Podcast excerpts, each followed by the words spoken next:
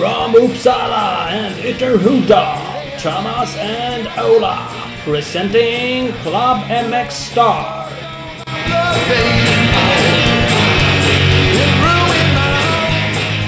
Ba-da-bam-bam-bam! Vet du det, Thomas? Det är avsnitt 50 idag. Woo! Värst! Jubileum! Det är därför jag får vara första speaker idag. Ja, det får det vara. Nu jävlar. Ja. Nu snäppar vi upp allting Ja, lite exakt. liksom. Nu pratar vi lite högre, lite fortare. Allt är lite Ja. bättre idag. Ja, det måste ju vara så. Och som vanligt, höll jag på att säga, så presenteras vi av Torell 5X. Ja, Bara det är det. lite bättre. Snyggt. Ja, det är det. Inget snack alls. Och Som alltid. Torellsmx.se. Gå in bara. Ja, Mejla. Ring, Köp ring, allt. till Ola. det är värst. Ja. Faktiskt. Har du finskjortan på dig idag förresten? Ja. Det lär du ha. Vi ska prata med en världsmästare idag. Oh, bara det. Faktiskt. Snyggt. Ja. Det, det låter ju onödigt klatschigt. Och faktiskt så är det ju det. Ja, världsmästare, det är ju inte alla som blir det. jag kommer nog inte bli det.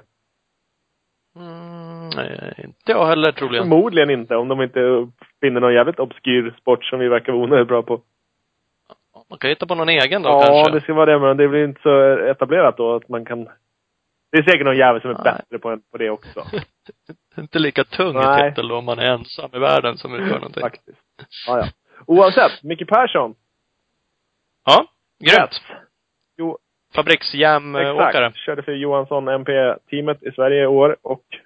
Eller ja, 2015. Och eh, vann 125 Youth-cupen. Ja, i VM. det är ju eh, coolt. Eh, bara att åka Jam 125 är ju coolt. Ja, det är det ju faktiskt. Nu byter han ju upp sig dock. Nu blir det ju smoker, eller fyrtakt. fyrtakt, ja. Ja. Ja. Jag pratade med Robban Karlström Nej. tidigare. Han höll på att tvätta en, eh, en tretakts Yamaha, sa han, med upp och nervänd motor. Så det lätt speciellt. Ja. Ja, det lät jävligt speciellt. Det, det kanske är Okej. 17 prototyp, vad vet jag. Nej, vem vet, vem vet. Uh, nej, men vi, vi har ju haft bra snack med Ja, Micke. absolut. Det får ni lyssna på om en liten stund. Det kommer ju här, så det är bara att Innan köra. dess antar jag att du vill eh, brotcha lite om hur jävla bra det är på supercross-tippning. Hörru, hur nära pallen var jag inte i tippningen? Passare, det var väl bara ett plats ifrån. Boom! Fem poäng. Jag var ju fyra i tippningen. Fem poäng från Det är din tredjeplatsen. personbästa, va?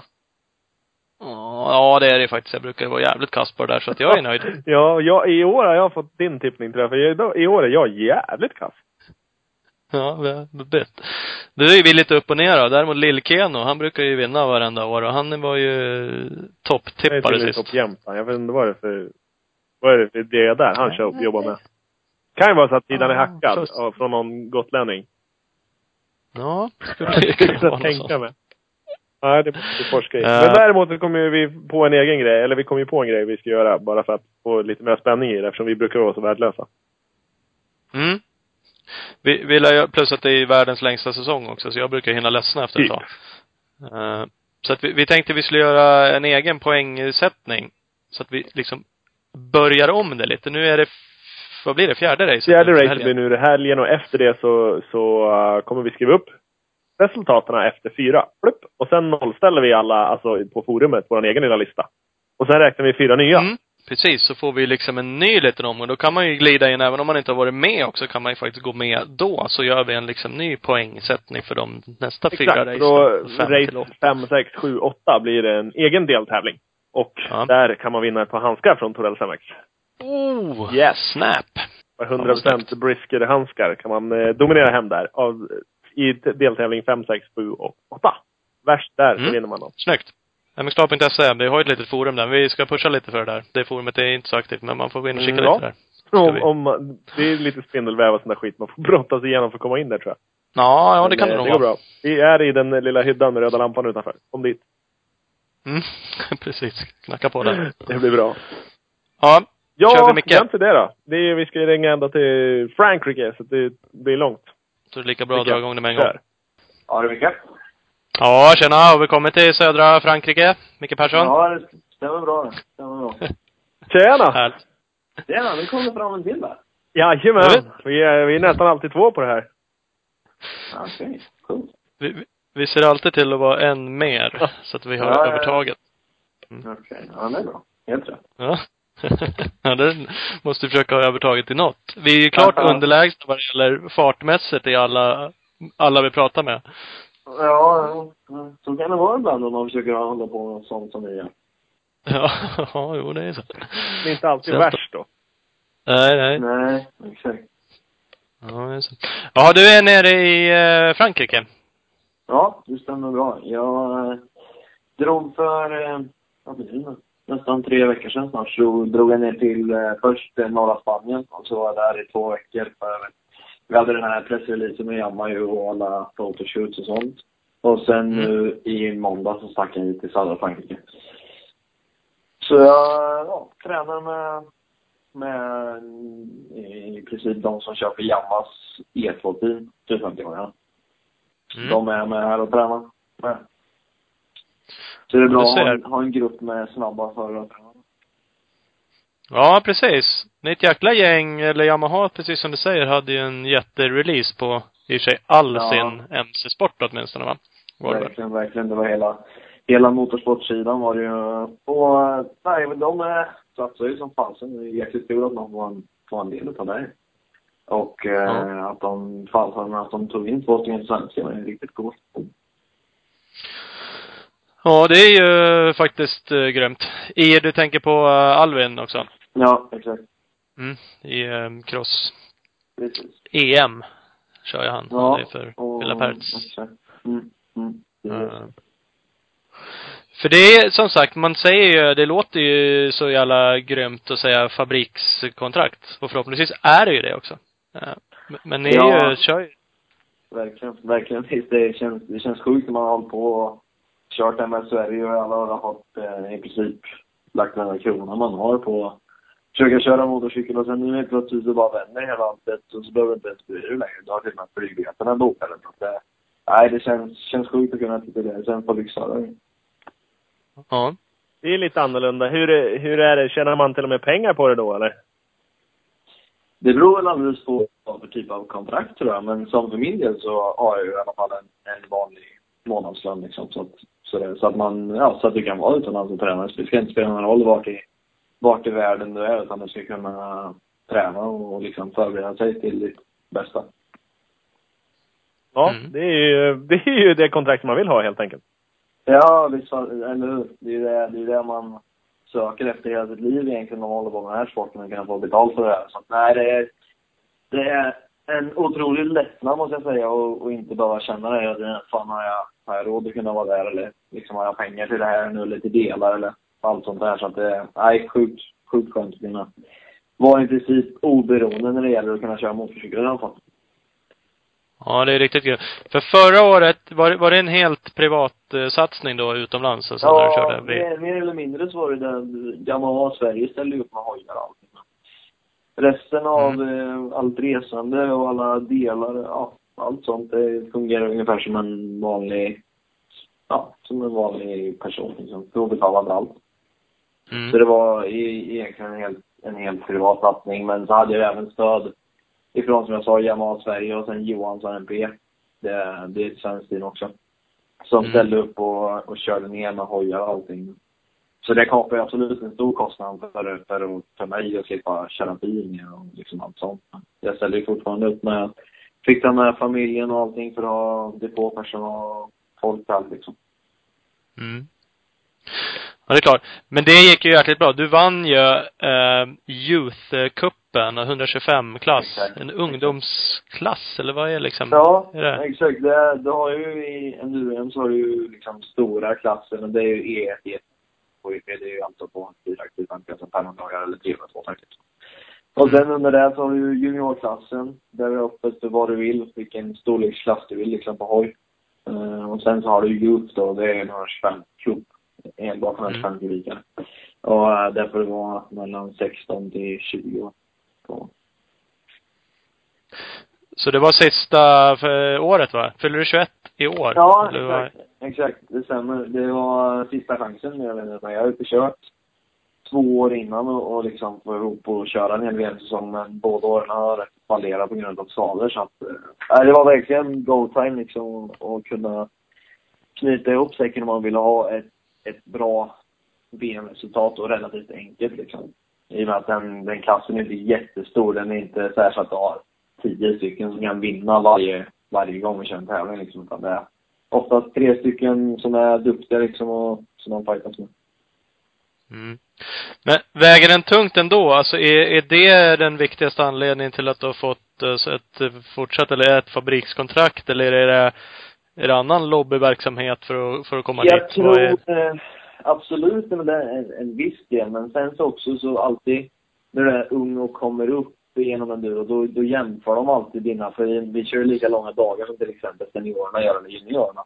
Och då jämför Mm. de alltid ens tider emot dem. Och, och som i år då så hade vi jäkligt bra tider mot alla andra klasser. Liksom. Ibland kunde det vara topp tre i E1 gäng, till exempel, som i, som i seniorklassen liksom. Och då, nej, då, då var det nog det också som gjorde det. Och sen när jag körde, fick jag inbjudan i somras så kom att köra en deltävling i franska mästerskapet.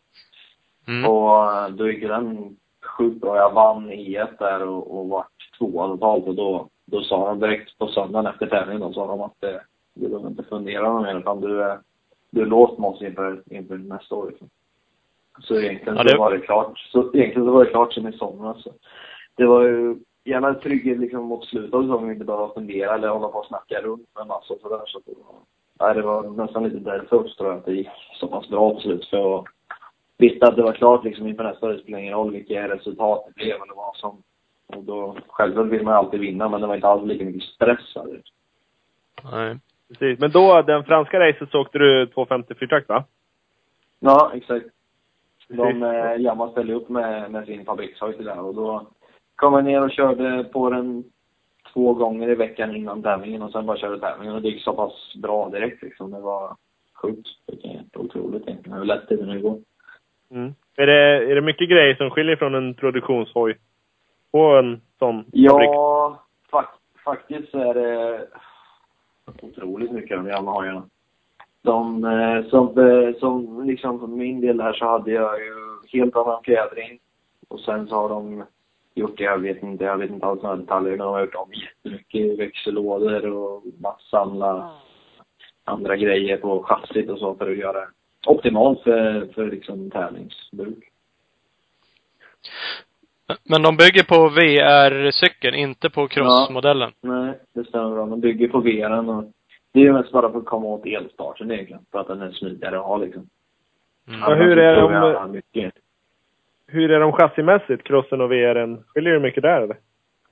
Nej, det ska vara exakt samma. Det enda som är skillnaden på en cross och en VR, det är att det är fyra millimeter högre bak tack vare att stötdämparen är längre. Okej. Är lite mer hög i bak. Det är, det är den enda skillnaden som ska vara. Mm. Enduro-cykeln är högre alltså? Ja, exakt. Stämmer. Mm. Annars Det är bra att det- det kåsar Det är ju lamp. Va? Nej, berätta. Nej, det är ju bra för, eller vad fan ska jag säga? Jo, det är, självklart är det mycket med lampor och el och allt det här som skiljer. Men själva chassit och körmässigt om du sätter det mellan hojarna, då är det bara att högre bak som skilja. Mm. Precis. Det skulle vara bra för Thomas att ha en hög hoj på kåsan i eh, höst. För att då, då hittar han den i kärren mycket lättare. Ja, Ja, sticker det upp. är den enda som sticker, den enda som sticker upp det har han. Ja. det, det, det är en jamma liksom, en, en nedkörd VR som jag, titta där är den. Ja, vad bra. Ja, men kanske, kanske flyter upp då istället. Ja. Ja.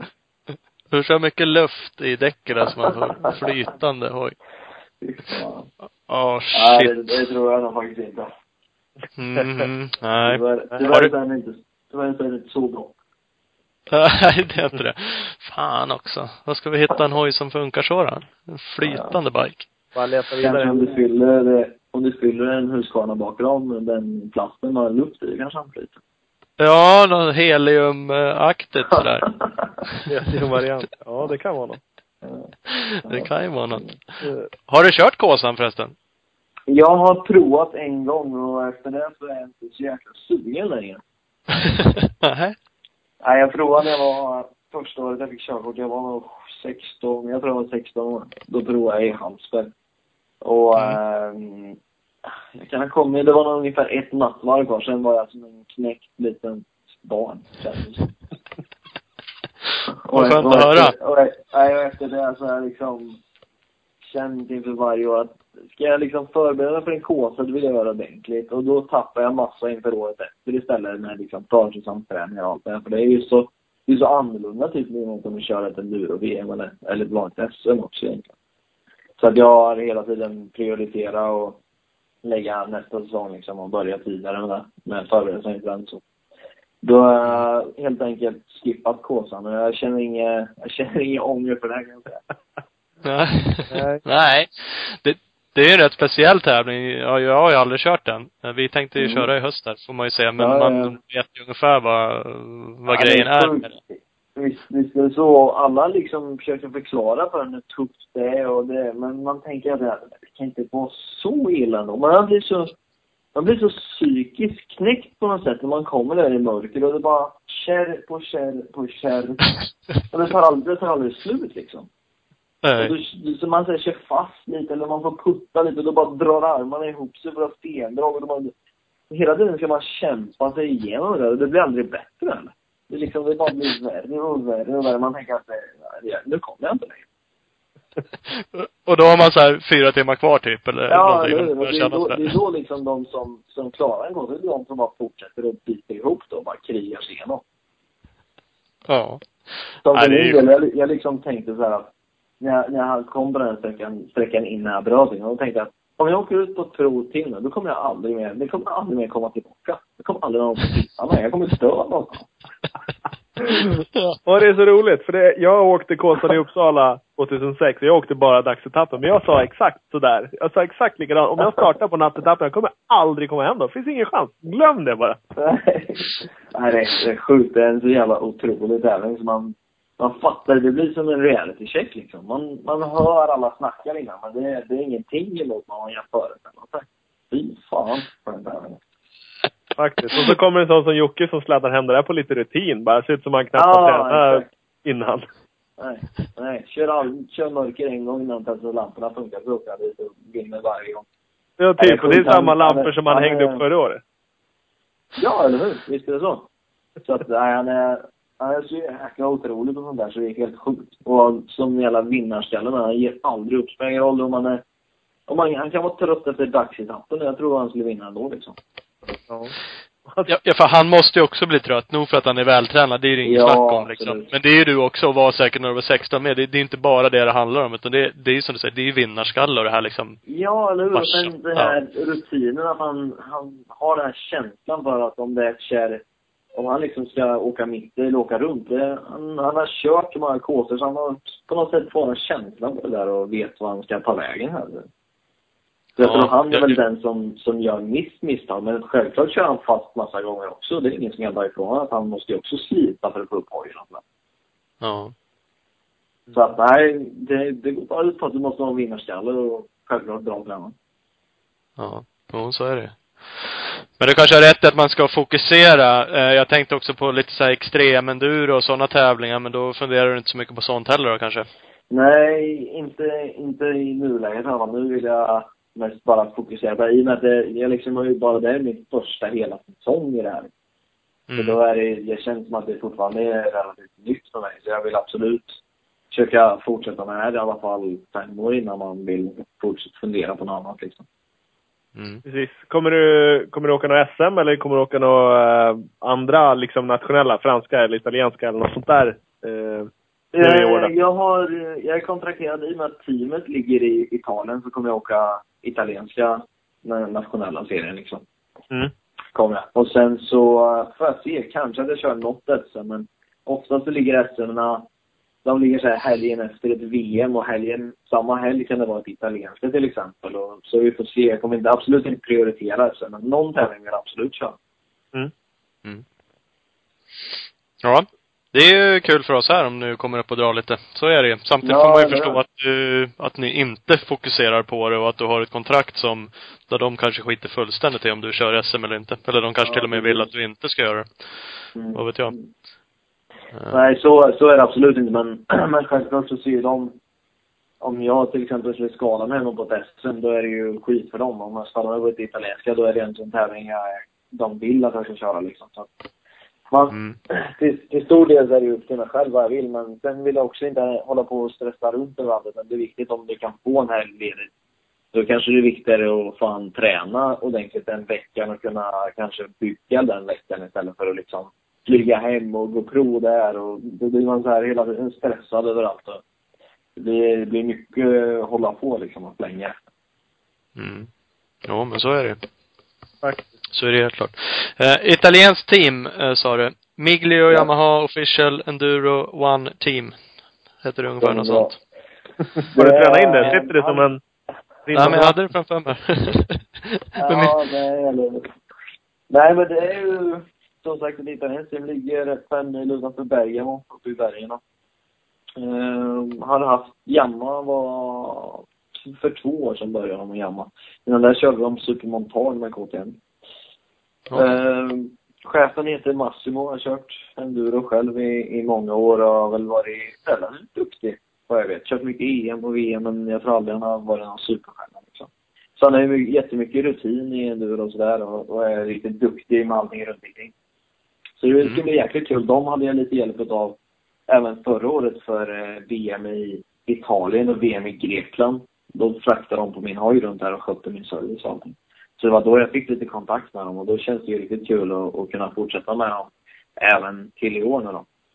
Mm. Eh, och sen har en, eh, en av meckarna i teamet har faktiskt lite svensk bakgrund. Han var meck åt Peter Bergvall. Han, han körde Yamaha. Jaha, du ser. Ja. Så att eh, även lite svensk eh, bakgrund där. Så det, nej, det blir kul. De är ett riktigt skönt gäng liksom. Och, eh, ja, de är bra. Lugna och, och kan mycket och sådär. Så att det, nej, det känns riktigt bra att hamna ihop med dem. Mm. Och du får ju JVM-mästaren va, som team. Är ni två i teamet? Blir det du och Jamie ja, McCaney? Ja, exakt. Det stämmer bra. Han vann ju junior-VM förra året. Så att, nej, men han är absolut på en riktigt stark och snabb också. Det är kul att Yamaha har satsat så pass ungt ändå med, med oss då. Han är bara ett år äldre än mig, han är 22 år och jag är 21. Så. Två unga och um, förhoppningsvis kan vi väl utmana någonting, men jag tror det, som för Yamahas del så är det mest vill de att liksom hojen ska komma framåt utvecklingen och sen att vi ska kunna få som ett lärår i och med att vi är så pass unga och det första året i, i stora klassen också. För i alla fall så för min del så är jag uppsignad på ett, ett tvåårskontrakt. Okej. Det är ju jäkligt smutt. Det är alltså Ja. klart två. Det är inte så här ett plus ett, någon så här flummig deal, utan det är liksom nej, två år. Utan det är två år helt fair deal och sen så är det ett, ett tre år på optional då. Om man gör det, om man gör det bra så får jag även ett tredje år. Ja. Så att, eh, nej, de var absolut schyssta och det, det känns ju också som en jäkla trygghet. Då vet man ju att fan om du till exempel skadar dig nu på försäsongen, till exempel som Jamie, så jag har brutit nyckelbenet nu. Så han vet inte ens om han kan köra första italienska liksom. Så, okej. nej då är man ju inte alls lika så här att man fan måste göra bra resultat och så. Så det är, nej, sjukt skönt.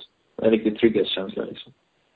Men det måste, det måste ju vara svinviktigt. Vi har pratat om det förut i crossen, både i podcasten och med andra liksom att många andra svenskar så här, just i cross, de åker ut, de betalar sin kanske i något team, det är ett år bara.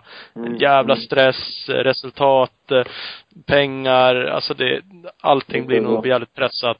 Ja, Ehm. man, blir, man hamnar aldrig i det här lugnet att du, man vet att det jag gör räcker liksom. Utan det är alltid så här, fan det kanske inte var så bra eller, åh fan blir det här nu till nästa år och är det någon mer som kör ifrån mig för det här teamet? Nej, det blir massa faktorer som gör, att- gör att man inte kanske presterar till sitt bästa. Eller så kanske man tar fram det bästa ur sig istället. Det kan ju vara både och, det beror lite på vem man är som, som person. Jo, absolut. Visst är det så. Det är, vissa kan ju verkligen utnyttja sådana där situationer och göra någonting riktigt bra av det, men eh, det är nog ändå skönt. Jag tror ju mer på Ja. att ha det här lugnet. Du måste ju såklart också prestera. Jag gissar att de inte är svinnöjda om du åker och lullar Nej, runt och blir sist i varenda. Nej, exakt. Nej, visst är det så. Fan, man, som för min del så är jag inte alls lika stressad. Det är exempel om man, om man känner att fan, nu känner jag mig inte helt förberedd inför säsongen. Då kanske man känner mer lugn eller, eller sådär. Så. Ja, självklart om, om hojen kanske inte är helt perfekt innan. Ja, det är ju många faktorer som man, som man vill ha på plats självklart. Men man kanske inte känner mycket, lika mycket stress över om man inte, om man har liksom flera år på kontraktet. Nej. Så är det. Hur, hur ser kontraktet ut lite? Är du kontrakterad av Yamaha och har blivit placerad i det här teamet? Eller är det Mm. kontrakterad Det- liksom nej, det, teamet? Det stämmer, det stämmer bra. Man, så för min del så har jag mitt eh, tvåårskontrakt direkt med Yamaha och det är ju då, därifrån eh, lön och bonusar och allt, allt sånt här kommer. Alla, allt pengamässigt. Men sen så har man även ett kontrakt, för jag har blivit placerad som du säger i det här Yamaha Miglio-teamet där. Och då har man även ett kontrakt med dem när det gäller hojarna, delarna, ja allt sånt där liksom. Så de, där är inga pengar egentligen utan där är bara delarna man säger. Ja. Precis, så det, det skulle kunna vara liksom att om det här teamet av någon anledning försvann eller hände någonting annat så skulle Mm. du ändå kunna, du har ditt kontrakt, du hamnar i ett annat team då kanske till nästa år. Exakt. Exakt. Det är ungefär, det, det är samma sak som vad som hände för Gilead nu liksom. Han, han, det sket sig med hans standing contract team och då var han bara omplacerad till Kimia istället. Det är Ja. samma sak. Alla, alla förare för Yamaha har kontraktet direkt med, med dem. Och sen blir man utplacerad i teamen. Ja men det var då man fattade det, för det vart ju samma, då vart ju Alvin flyttad istället då från Ja, exakt. till eh, DP19 teamet där. Eh, Men det tycker jag är en bra deal för om liksom, om det blir något jättestrul, om till exempel teamet hamnar i värsta liksom ekono, ekonomiska krisen eller vad som helst, då de har ändå säkerheten att man har Yamaha bakom sig. Så det, det tycker jag är en jäkligt bra, ett bra sätt att sköta det. Ja, ja men det är det Och det är grejen är att det är så här, det här är ju ert jobb liksom. Och det är ju andra saker man kanske är beroende av. Nu har ju ni förmånen att ha lite lön och sånt där. Och du har väl andra räkningar i sig också. Precis som jag är ju Ja, anställd och någon liksom. Och då har du ju på något sätt en trygghet. Ja. Även om det skiter sig Mm. helt och det där teamet konkar inte vet jag. Låt säga att de inte har något annat team så kanske du ändå har en inkomst liksom och kan fortsätta träna eller någonting. Jag vet inte för att få. Nej, absolut. Det, är- jag tycker fan det är ett bra sätt och det känns som ett seriöst sätt för då vet man att man, jag menar, jag menar hela Yamaha, de är så stort företag så de skulle aldrig kunna lura någon eller kunna göra något sånt utan att det skulle bli jävla tugg om det. Så, nej, det känns bra att inte bara ha liksom ett kontrakt direkt med ett team för då vet man aldrig vad som kan hända.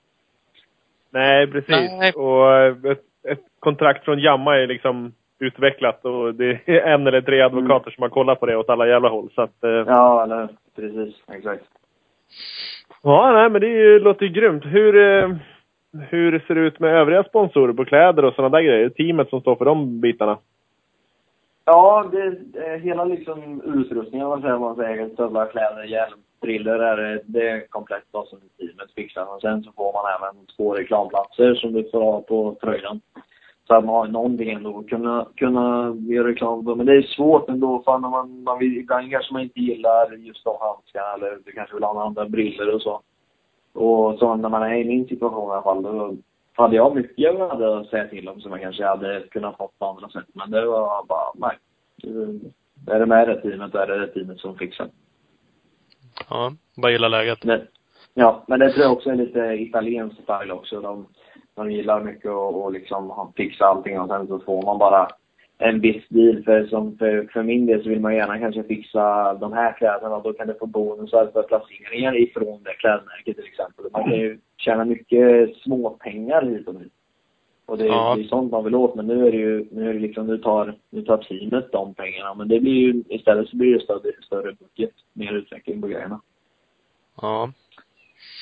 Jo, jo precis. Det kanske är lite ge och ta liksom, men det, jag förstår vad du, vad du menar. Har man möjligheten Ja. och dessutom är lite driven själv och dealar, och då kan det kanske vara schysst att göra det. Ja, Eh. men visst är det så. Men eh, som sagt också när man, när man hamnar i det här, det är liksom första gången man får hjälp, då är man inte heller så här som man verkligen är på och köper på det. Man, liksom, man tar lite det som, det som kommer och blir placerat och så. Jag tror... Kliver in och bara- Ja, eller kommer in som värsta bossen där, det är inte direkt det smartaste att göra. Är det Så för att, eh, skit?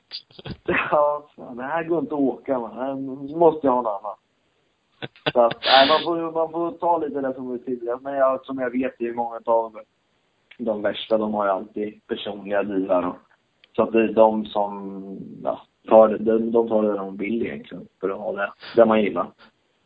Men då styr man lite mer. Nog för att de har velat haft med dig nu, men det känns kanske inte som att du har kommit till den nivån att du dikterar några liksom regler Nej, i. eller hur? Det är ju så. Man är, tyvärr, tyvärr så behöver man vinna något mer än liksom ett ungdoms-VM innan man kan hålla på och styra och ställa som man vill. Men eh, så, som sagt, för fan, man får, man är otroligt glad för att, för att man liksom slipper bry sig också för den delen. Nu är det plötsligt bara inte, nu är det inte jag som behöver fixa någonting. Det är jäkla skönt också. Man behöver inte bry sig om någonting. Utan det bara kommer grejer skickades till en. Så. För den delen är det Ja, också det- nice. Men, men är man, är man på jakt efter de här extra pengar liksom, då är det, då är det lite surt. Mm. Jo, så kan det vara. V vad blir det för grejer då? Kläder, hjälm, stövlar och brillor och sånt där? Vet du? Vi kommer det åka med Acervis-stövlar, Acervis-kläder, Aerohjälm och Ariete-glasögon. Ja. Samma Acervis-handskar också såklart. Ja. Så, nej men det är schyssta grejer tycker jag. Stövlarna är nog nya som har kommit nu, nyutvecklade. Eh, Snarlika Sidi kan jag tycka. Lite samma sudda. Nej, det ser rätt schysst ut. Eh, kläderna är ju bra. De har ju funnits i många år. Jag håller, håller bra. Hjälmarna är ju också schyssta. Det har jag åkt med faktiskt i många år nu. Så det var ingen Mm. ändring. Och sen Ariette-glasögon. Det har jag faktiskt aldrig, knappt hört talas om innan. Men de första, första gången jag använt dem nu så var det, nej, rätt så, rätt så jag tycker. Ja, de känns ju inte sådär superheta längre. Alltså de syns inte så jävla mycket inte, de är egentligen. inte direkt så stora utan det, jag ser man nästan aldrig. Men eh, som för min del nu när jag kört, jag kör ju mycket när man är ute och kör i bergen och sådär, håller på och trailar och liksom gör lite teknik. Så det, ofta kommer det alltid imma typ på bilderna då, men det kommer, kommer någonting. Men det kan ju också bero på att de är väldigt nya riskglas och allt sånt där också. Jo, precis. Ja, det ska nog bli bra. Jag vet inte om det Ja, också är italienskt. Annars lät det som att det var en salig blandning av italienskt. Ja. Jag tror, nej, jag tror också det är, det är italienskt. Vad jag fattar för så låg det väldigt nära nästan alla de här Airo, eh, Acervis och även Ariete, vad jag har för mig nu. Så var det, det är bara typ en cirkel av 15 mil runt Bergamo i Italien. Så att alla, alla är väldigt nära där. Och där ligger teamet också, så det är förmodligen där. Mm. Ja, men det är så. Mycket grejer görs väl i Italien. Det är väl lika med stövlar. Där gör väl typ alla sina stövlar ungefär i Ja. ja, samma tror fabrik, mer eller mindre. Och, Precis. Mm. Nej, det är mycket, mycket grejer som är italienskt faktiskt. De är duktiga och styr och fixar. ja, jo. Helt klart, helt klart. Eh, om vi backar tillbaks lite. Vi försökte forska lite i vad du egentligen har lyckats med i karriären. Mm, mm, mm. Då dök det upp fyra SM-guld. Det stod dock inte när, var eller hur. Är det, var det något pingisguld med eller? Men fick pingis när det var... Nej, Skulle- det är det var... en dur alltihop? Faktiskt. Nej, när jag var, jag var yngre, om jag kan säga. Jag var ganska ung än, men när jag var på USM-nivå hemma i Sverige, då, nej, då tog jag väldigt många guld faktiskt. Jag har ju 2009, det vann jag i yngsta klassen i enduro liksom. Och 2010, det var jag nästa klass. Och 2011 var det nästa klass. Och 2012, då hamnade jag i junior-SM istället. Och då vann jag den minsta klassen. Ja. Så det var nej, väldigt många, väldigt många guld på raden. Men sen så började det här med, med skadorna. Det var 2013, det var ju första året också. Och då eh, lyckades jag bryta armen så jäkla kass just eh, nästan tre veckor till innan säsongstart och varit borta i nästan fyra månader tror jag med. Så då var hela den säsongen över liksom och när jag kom tillbaka var det mycket problem att det gjorde jäkligt ont och dålig rörlighet som fasen och sådär. Så det var eh, jäkla mycket strul. Mycket, mycket jobb för att komma tillbaka för att kunna använda den till, till liksom nödvändig nivå. Om man säger. Ja. Och inte bara, inte bara ha så ont. Ja. Vad bryter man i armen då om det tar fyra månader liksom? Ja, du, jag bröt nog mer eller mindre allt man kan göra, men det hela liksom armen stod helt åt sidan. Jag blev så här kompressionsbröt jag liksom höll emot eller någonting och så var det sånt tryck. Så det bara bröt av den. Så jag bröt nog några så här ben i näven, alltså i, i handen och sen så någon här, eh, ja, någon ledkapsel eller någon grej som som är i handleden liksom, den gick också sönder och båda, båda stora benen. Och sen var det så här så att det var en massa splitter och sånt liksom. Så att det var, Mm. jag tror jag hade, jag tror jag hade tre operationer innan den var klar. Åh, fy fan. Ja, Det låter ju sådär.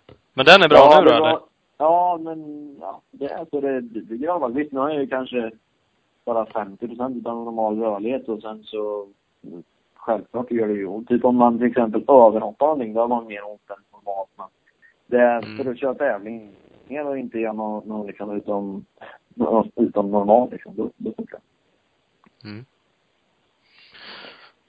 Och sen Ja, då? du ser. 14, vad gjorde du då? 14, måste vi se. Det är inte så länge sedan.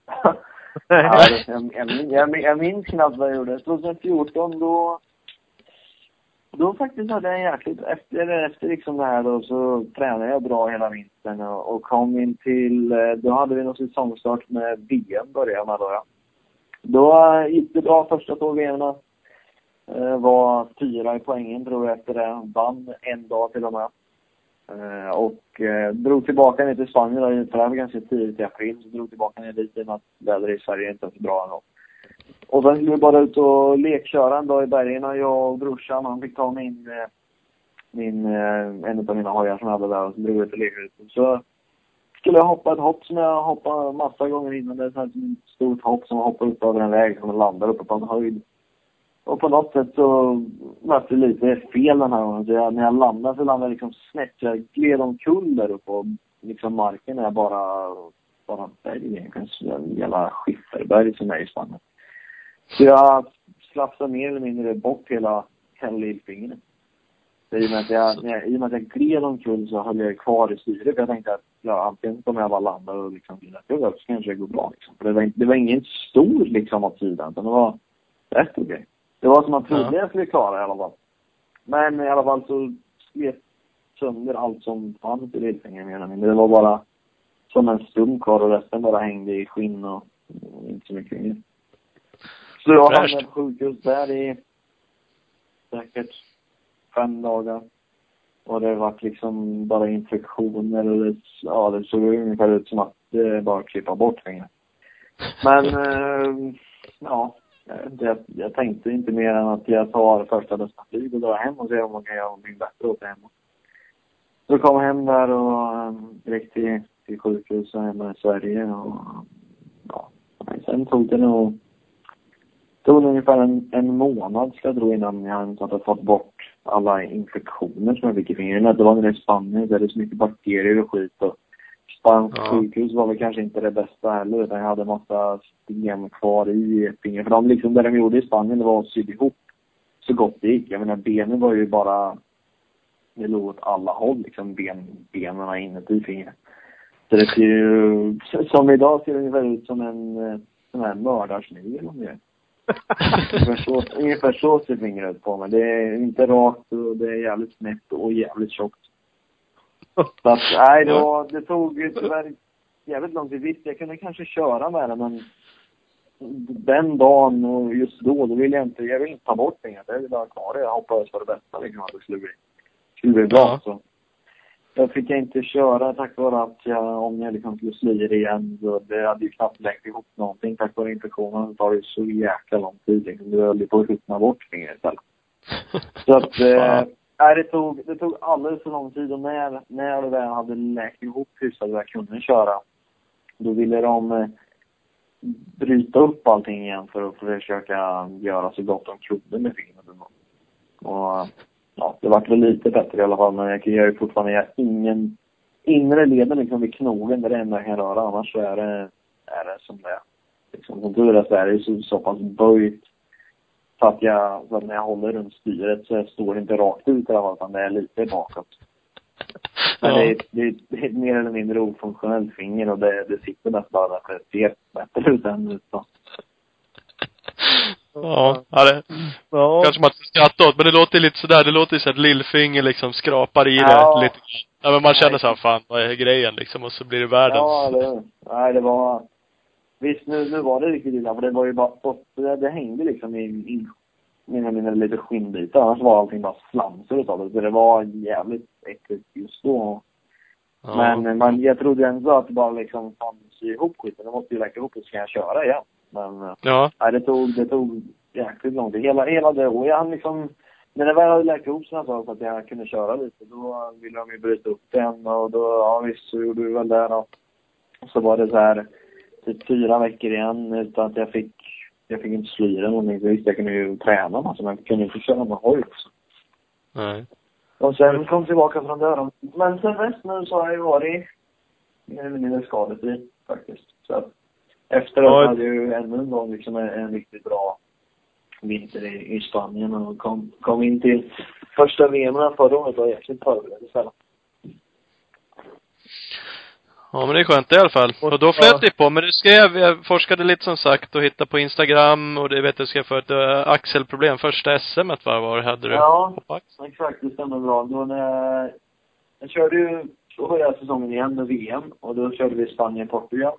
Och då var jag i Spanien tvåa, tvåa och sen i Portugal var jag tvåa. Och sen lyckades jag vinna sista dagen här. Så då var jag såhär, fan nu, nu åker vi hem till SM och så vinner vi det också liksom. Ja. Då liksom flög jag hem där måndagen direkt efter. Då kom hem och meckade med hojen. Vet du, jag hade ingenting förberett hemma. Fixa och greja med hojen den hela veckan och han, han knappt ens klart med den. Då lördag, lördag morgon innan tävlingen, den tävlingen där första som var bara en eftermiddagstävling. Då var jag på testbanan liksom där och försökte ställa in mig lite så det vart ju halvhyfsat och Nej men tänkte jag så att fan jag får göra det bästa jag kan då. Och kom ungefär halva första provet så på ett ställe så var det ett jäkla konstigt träd på. I och med att jag var så sent ute så hade jag knappt hunnit gått banan, banan innan. Så jag hade jävla dålig koll. Men. Så kom där och från ingenstans var det som att någon bara ut en jävla vägg jag körde in i med vänstersidan av kroppen. Det bara, helt plötsligt bara tappade jag styret liksom. Och, och låg som en passagerare på dynan bara låg och kollade upp i himlen och följde med undan med slutet stopp någon gång eller inte. Till slut så liksom, ja jag vet inte, det kändes ju som Fredrik men jag kan ha tagit tre meter kanske så bara till slut låg jag ju på backen där och så när jag ställer mig upp liksom och tänkte vad i helvete händer då? Så när jag skulle lyfta upp hojen då kände jag liksom att det kändes som att någon stod och bara drog i armen på mig. Jag tänkte, vad fan blir det? Jag har aldrig, aldrig haft den här man hoppar ur led innan. Så jag, jag fattar liksom inte vad det var först. Och, och så liksom började jag så kolla och började röra på den så mycket man kunde. Och, visst, man kan ju röra relativt mycket på den här fast över led, men vi kan inte göra så mycket uppåt liksom. Jag tänkte, Nej. fan, nu har har en jävla ledband eller något gått av. Så jag kämpade upp på den där om alla och liksom upp och så när jag skulle ta upp armen till styret liksom för att ja, hålla i kopplingen, så bara fick jag hjälpa till att lyfta upp den och tänkte fan nu är jävla fel. Jag bara kickade igång hojen och stampade i ettan liksom och sen åkte jag med en hand bort och ut från prov och bara direkt ner till, direkt ner till bussen liksom. Och sen så uh, fick jag av mig kläderna där och då, sa de direkt att axeln är led. Och då Ja. bara såhär, vad fan också. Och då visste jag att då hade jag en helg ledigt och sen helgen efter var nästa VM i Grekland. Och tänkte jag, att ska det skita sig nu igen alltså? Det här året. Men det är direkt efter jag lyckats ett jävla VM. Då bara, ska det gå helvete. Men, eh, ja. Tog väl kanske fyra timmar där. Fick åka till Skövde sjukhus innan de de vägrade lägga i den där på plats ifall det skulle vara mer som trasig. För den var, tydligen så är det normalt att den går led om jag vet framåt tror jag. Och den här hade gått, Ja. gått ett led bakåt så det var så här, det känns speciellt men så det var därför de vägrade för den var långt ner och bakåt. Så. Mm. Så till slut la de väl i den där och jag liksom tog dem med den. Ah, just fan nu, nu måste jag åka hem här. Och då sa ah, lugnt. Han låter mitt. Och Fan, för när, man, när de lägger in, då känns ju som vanligt förutom att den är jäkligt glatt liksom. Så, äh, jag fick väl åka hem där på eftermiddagen. Komma hem och börja fundera på vad fan jag skulle göra och börja ringa alla liksom doktorer och läkare man känner och vad man kan göra för att bli bättre och vem kan jag gå till för att, för att stärka och allt sånt där. Men jag lyckades i alla fall göra en mer eller mindre 90 procentig på, på en och en halv vecka. Så jag flög ändå ut där till, till Grekland. Och, Ja. ja. Jag vet inte vad jag ska säga riktigt om den. men Det var den bästa värmen jag någonsin har kört det här året i VM tror jag.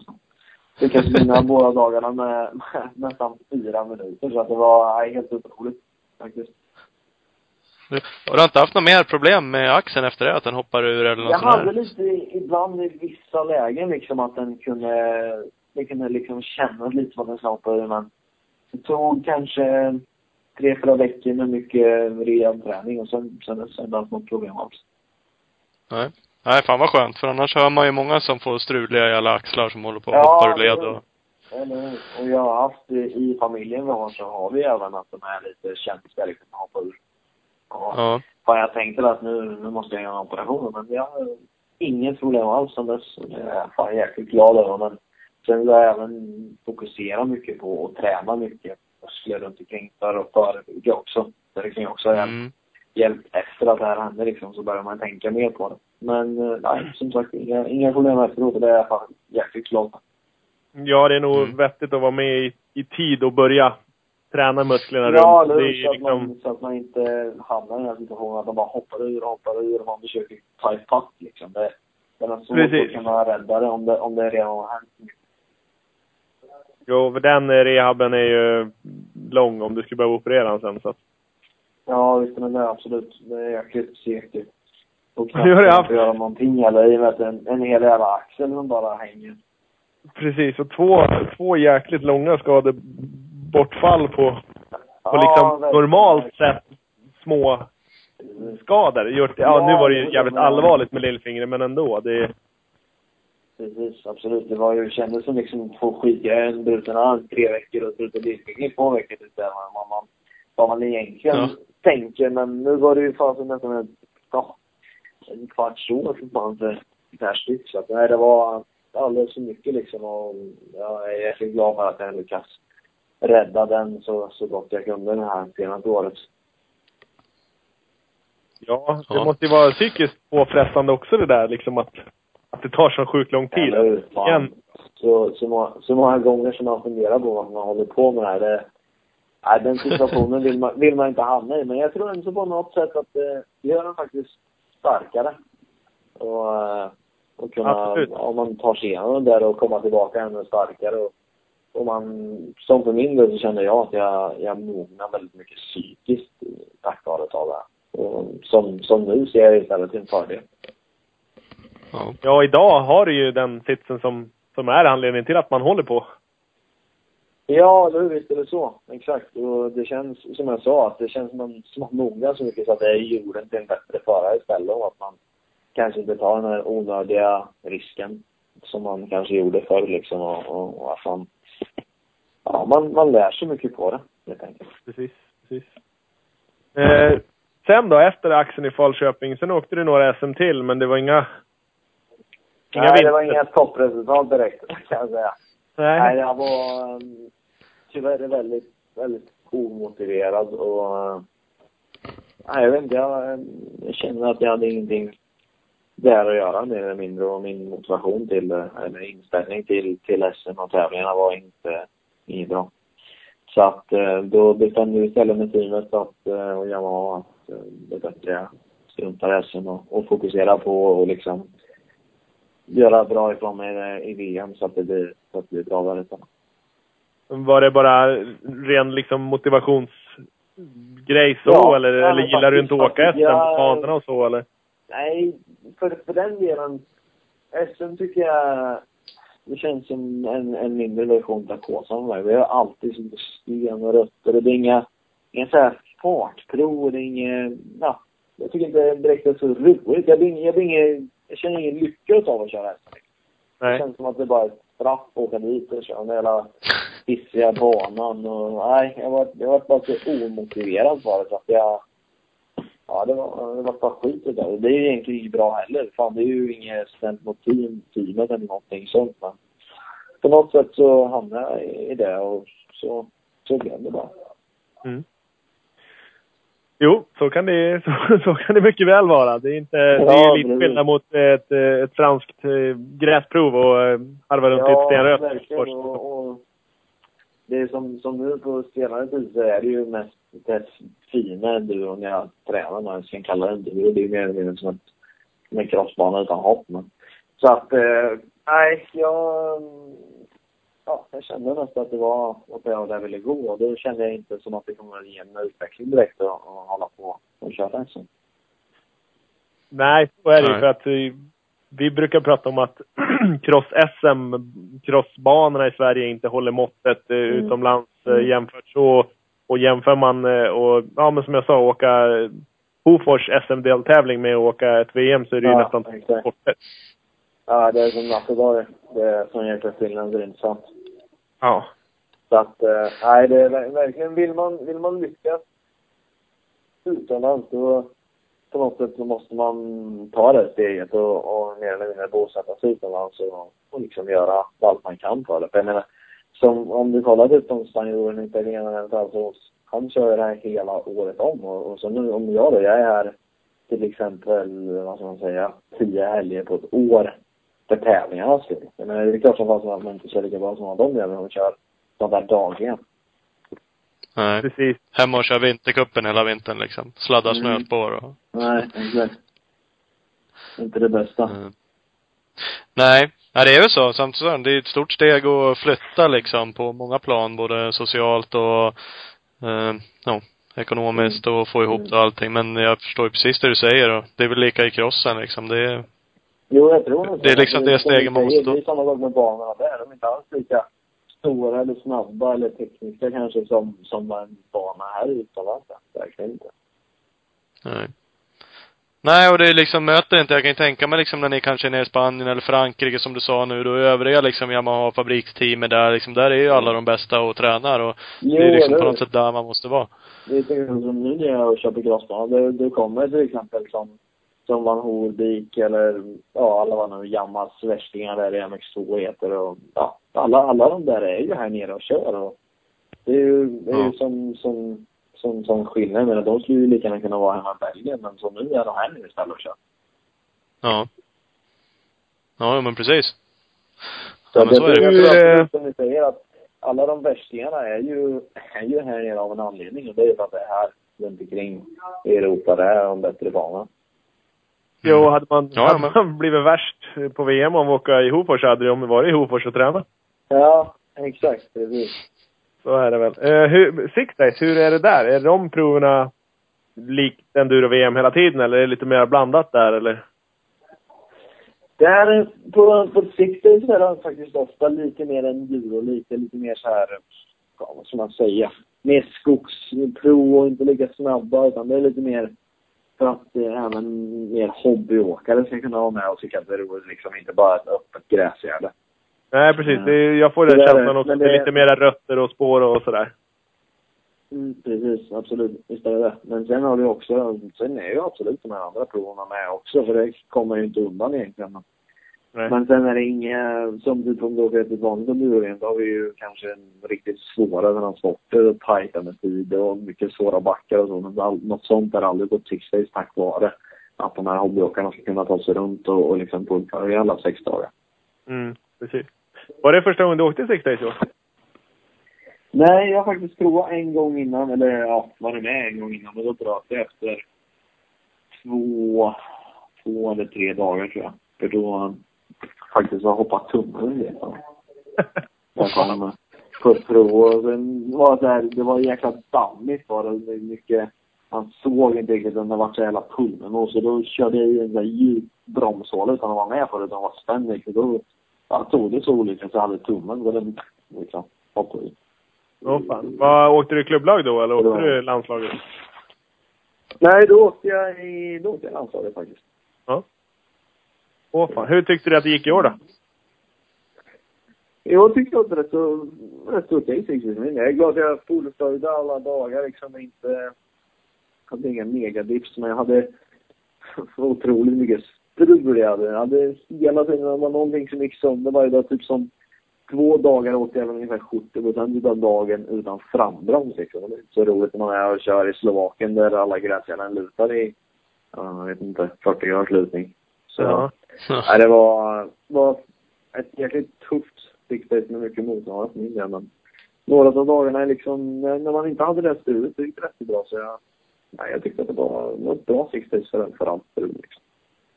Det är någon, någonting du vill fortsätta åka eh, framöver också eller? Ja men absolut, det, det, det tycker jag, jag tycker det är roligt för det är liksom enda tävlingen som är lite mer enduro varje år. Liksom. Det är som, som VM för min del är ju bara ja, jäkligt mycket crosslit. Det är bara som ni säger, liksom gräsgärden eller, eller om du har enduro på så är det mest bara grusvägar man kör på nästan. Så att, eh, nej men det tycker jag är kul. Och sen hela den här grejen med att det är ett helt, ett helt lag och man, man har ju så här kul med kompisarna samtidigt som vi kör en tävling. Liksom. Så att, eh, ja men jag tycker, jag tycker det är bra. Det är kul. Ja. Kul, kul race. Sen är det ju jäkligt långt men det är också en väldigt utmaning att du ska lyckas hålla hojen hela tiden och du ska hålla dig själv ifrån att bli sjuk till exempel om du inte äter det mycket eller om man tar ut sig helt en dag. Så man är hela tiden det här att ska man dra som fasen på provet eller ska man hålla, hålla lite på det så man inte riktigt tar ut sig eller ja, det är mycket sånt där. Mm. Ja, det är viktigt för laget att alla mm, tar sig i mål liksom. Så att jag Ja, gissar det- att man ändå måste vara lite taktisk med hur man åker. Jo, men det är ju så. Du kan ju inte bara tokladda och ja, det är är den värsta kraschen eller, eller något sånt. Utan man får ju hela tiden tänka lite på alla andra med. Sådär. Mm. Ja, så är det. Eh, Hur ser det ut nu då, framöver? Nu är du nere och tränar i Frankrike. Är det något race på gång eller är det Ja, VM faktiskt så ska jag köra en, eh, det är en liten skojtävling på söndag här nere i Sankt Hubert, tror jag. Det är en rätt så stor crossbana. Så ska vi köra ett fyra timmars eh, lagtävling. Okej. Så då- den ska vi med köra. Då är det, jag i lag med han som är teamchef för det andra Yamaha-teamet, E2-teamet. De, eh, han, han, han ska köra lag med och sen så är en av deras förare och hans bror i ett lag och sen den andra föraren och en, polare. Så det blir lite ja, skojrace och känna på lite på den här AM-pampen som man alltid får när det är första tävlingen för året. Och, ja, en bra liten förberedelse. Sen Ja. så har jag nu är det ungefär två och en halv vecka bort så har jag första italienska mästerskapet den 14 15. Då har vi ett, eh, Okej. beach, ett beachrace nere i Italien.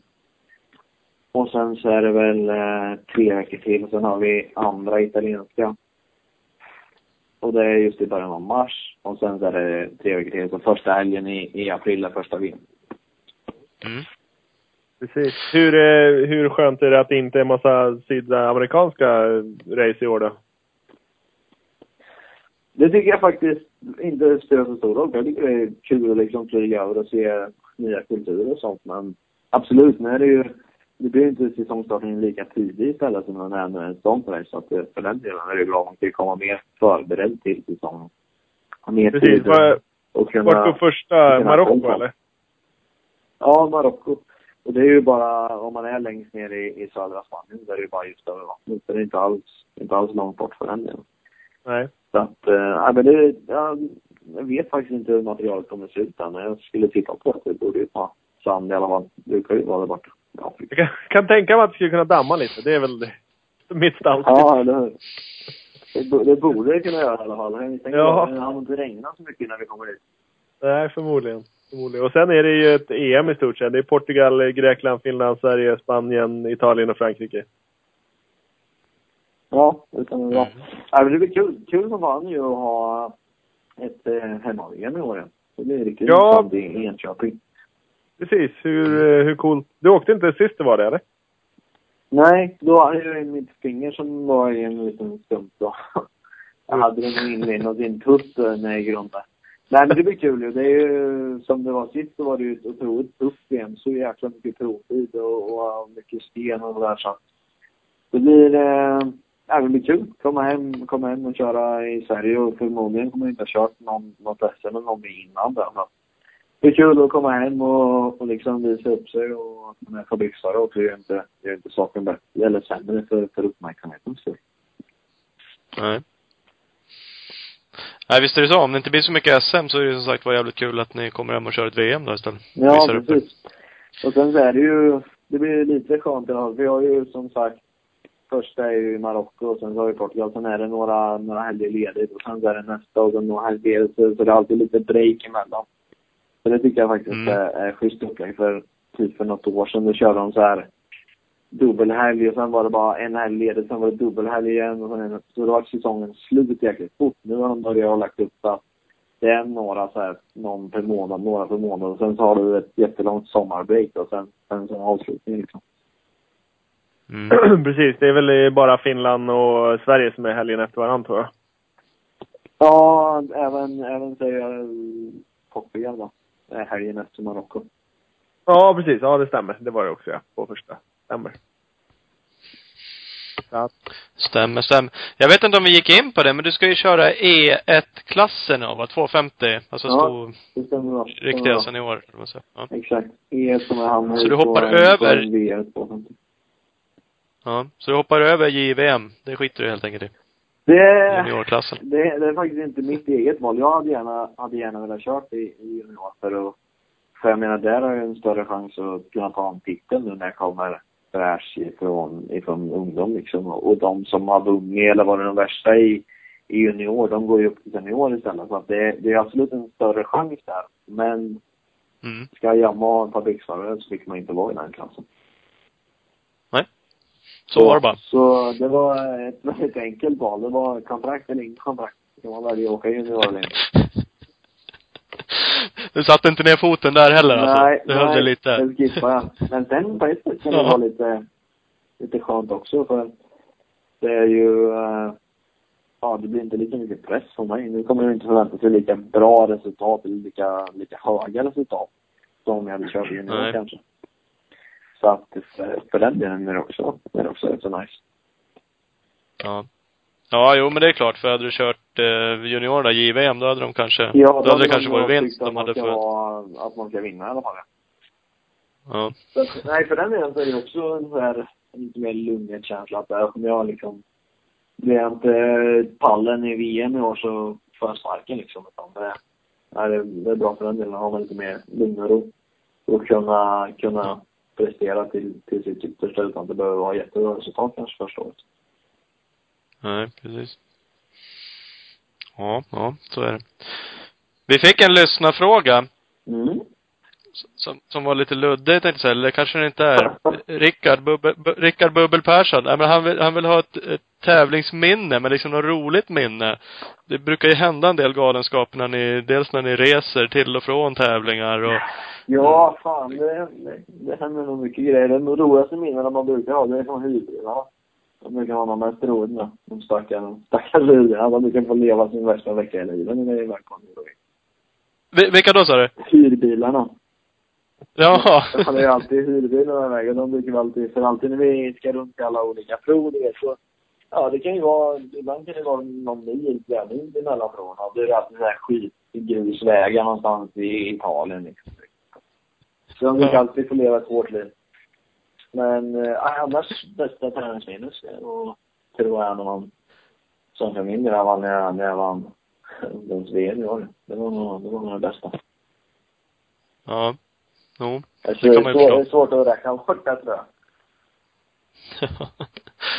har, ni fått backjobb på någon eh, hyrbil? Vi åkte till lag-VM för några år sedan i just Italien också. Ja. Då kom det, eller de drog, han som eh, liksom tog hyrbilarna, så rätt var det så bara försvann det 3000 eller vad från hans kort typ en månad senare.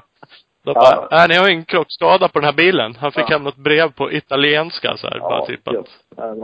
Nej, det... Ja, faktiskt i år. Första, första och andra VM i år i Spanien-Portugal. Då hade vi... Vi flög till Portugal och tog hyrbil där, för det var jä- jäkligt nära över spanska gränsen då till, till den tävlingen. Så hade vi samma hyrbil i två veckor då. Och då, Ja. eh, den, den hyrbilen körde vi nog Ja, vi körde ju som sagt rallyn här i, i två veckor och rutorna ner hela tiden. Det var varmt och det var sån här sportdryckspulver överallt i bilen och ja, det bara flög grejer. Så den var, den var riktigt grisig den bilen när man fick tillbaka den. Så den fick jag betala 250 spänn för, för att den var så skitig. Men det var, det, det är nog det enda som har, som har hänt då för oss. det var ju ändå hanterbart. 250 spänn är ju värt att slippa det, var inte, det var inte illa som den bilen såg ut. Ja, jävlar. Ja, det är skönt. Ja, ja. Nej, men vad kul. Hoppas du får skadefri då under året Ja, och kan vara med man och rulla kan- lite.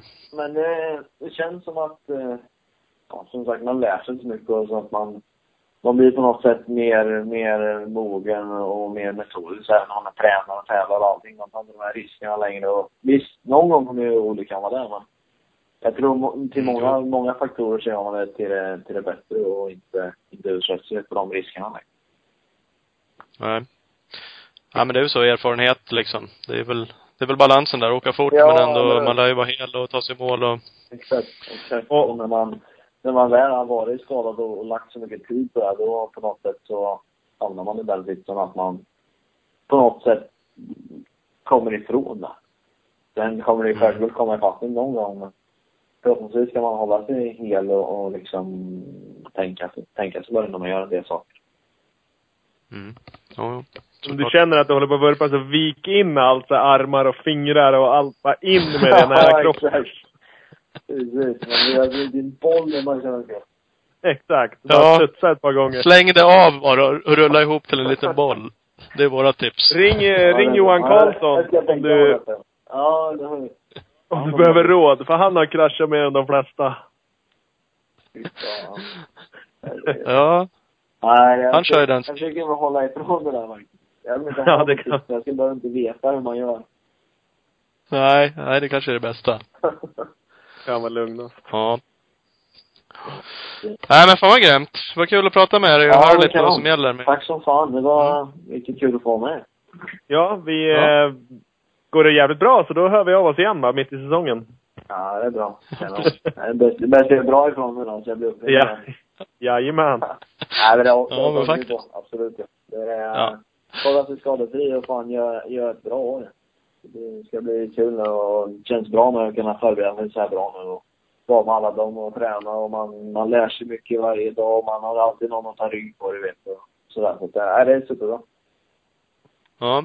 Nej, det låter ju grymt faktiskt. Så att, Ja, verkligen. hoppas att...